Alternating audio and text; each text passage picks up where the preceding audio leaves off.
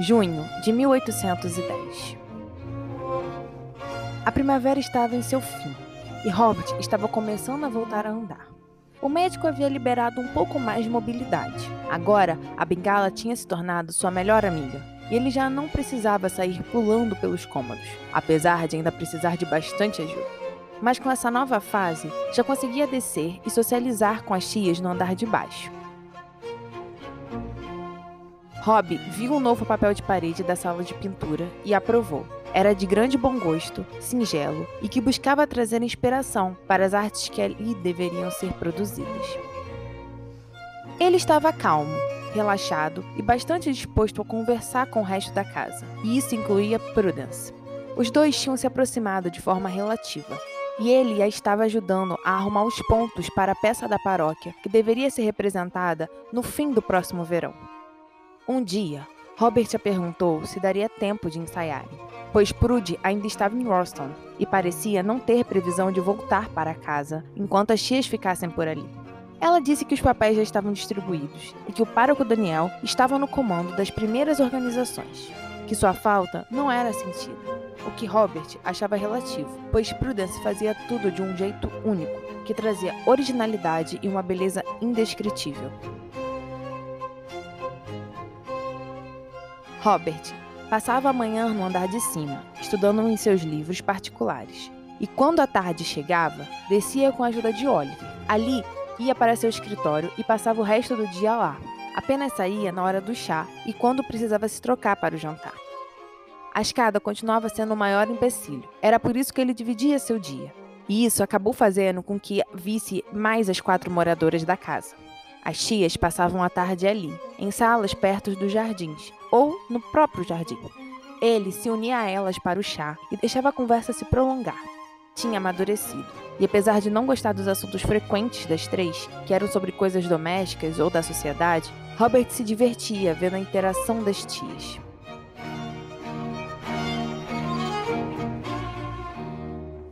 Prudence era uma adição fundamental no grupo. Suas opiniões formadas e gentis sempre acrescentavam algo na conversa. Sua presença era algo que Robert estava querendo sempre ter. As coisas não eram como antes. Ele não vivia mais em um estado de dúvida, de remorso ou de punição.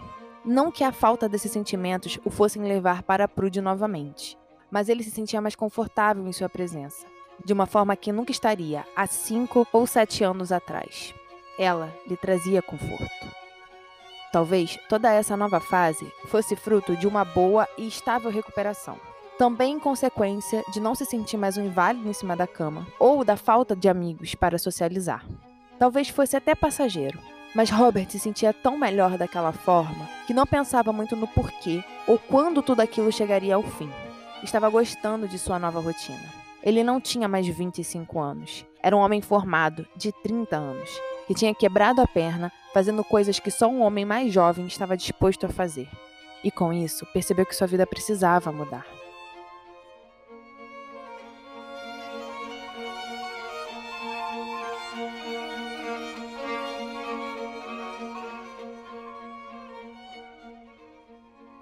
Querido! Que bom que chegou! O chá está no ponto. Ele sentou em uma cadeira de frente para a porta francesa, que dava para o jardim. Estava na sala de pintura. A bandeja do chá já havia sido levada e tia Ethel o servia alegremente. Prudence chegou logo depois. Levava um livro, e Robert logo viu que era o de Shakespeare. Ela sentou ao lado de tia Letia e aceitou a xícara de chá servida pela tia mais nova. A tarde do chá começou tranquila. Eles falaram do tempo, com apenas uma observação de Prude, dizendo que estava triste por ter o verão, pois preferia a primavera. Falaram também sobre a peça, e ela dessa vez falou mais. Disse que logo mandaria a versão final para o pároco, e que se tudo desse certo, semana que vem eles já começariam a ensaiar. Mas, minha querida, não é melhor você estar lá? Talvez nós devêssemos deixá-la voltar. Prudence olhou para as tias mas seu olhar parou por mais tempo em Robert. Acho que eles conseguiram se virar sem mim, Ethel. Se o pároco Daniel achar necessária a minha presença, irei ao raiar do dia. Isso mesmo, Prude, querida. Não gostaria de ficar longe de você. Ela sorriu para Marigold, que lhe retribuiu com um sincero sorriso. Nem gostaria de ficar longe de vocês. Nossa casa não é a mesma quando uma de vocês falta. Imagine ficar sem as três. Todas riram, até mesmo a Létia. Você, meu sobrinho, sentiria nossa falta? Robert olhou para Ethel. A tia tinha as bochechas rosadas, mas seu olhar, no fim, pousou em Prudence e em sua alegria. Sim, sentiria. Ele falou aquilo olhando para ela e voltado para sua presença. Sentiria a falta das tias, mas não da forma e nem com tanta intensidade como sentiria de Prudence. A sala entrou em um profundo silêncio calmo, onde as três voltaram a seus pequenos afazeres. A Letia focou no livro que lia. Ethel pegou alguns biscoitos e Marigold pegou o bordado que estava empenhado em terminar. Enquanto isso, Robert ainda a olhava e Prudence o retribuía. Era um pequeno gesto. Os dois se encaravam com serenidade. Era o momento deles, onde o mundo parecia ter perdido sua importância e parado de girar, pois a única coisa que importava era o verde dos olhos dele e o azul dos olhos dela. Com licença, senhorita. Quem quebrou o contato foi Prudence. Albert entrou na sala e, fazendo uma educada reverência, se dirigiu a ela, que pegou a carta que o mordomo lhe oferecia. Obrigada, Albert.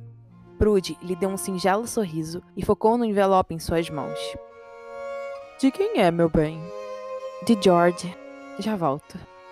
Ela terminou o chá e seguiu para o jardim, empenhada em ler a carta. Georgiana é uma das poucas pessoas que realmente se importam com Prudence. Fico tão grata por isso. Robert olhou para a tia Letia. Ela não tem muitas amizades em Doncaster? Não tantas quanto deveria ter. Prude uma menina sozinha. E esse é meu maior medo. Que ela se perca na solidão. Mas ela tem vocês. A tia o olhou e sorriu. Mas nós não somos suficientes. A alma dela pede por mais. Busca por mais. Por um igual. Por alguém que a entenda e respeite sua forma de ser e seu espaço.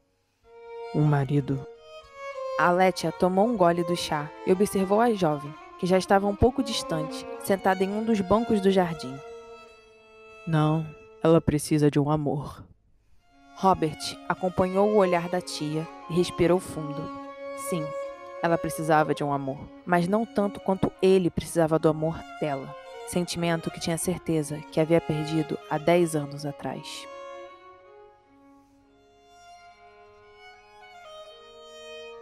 Para mais informações sobre os livros físicos, e-books e sobre o podcast Chocolate História, acesse www.chocolatehistoria.com.br ou vá nas nossas redes sociais, no Instagram, arroba Elizabeth Margot, e no Facebook, Elizabeth Margot.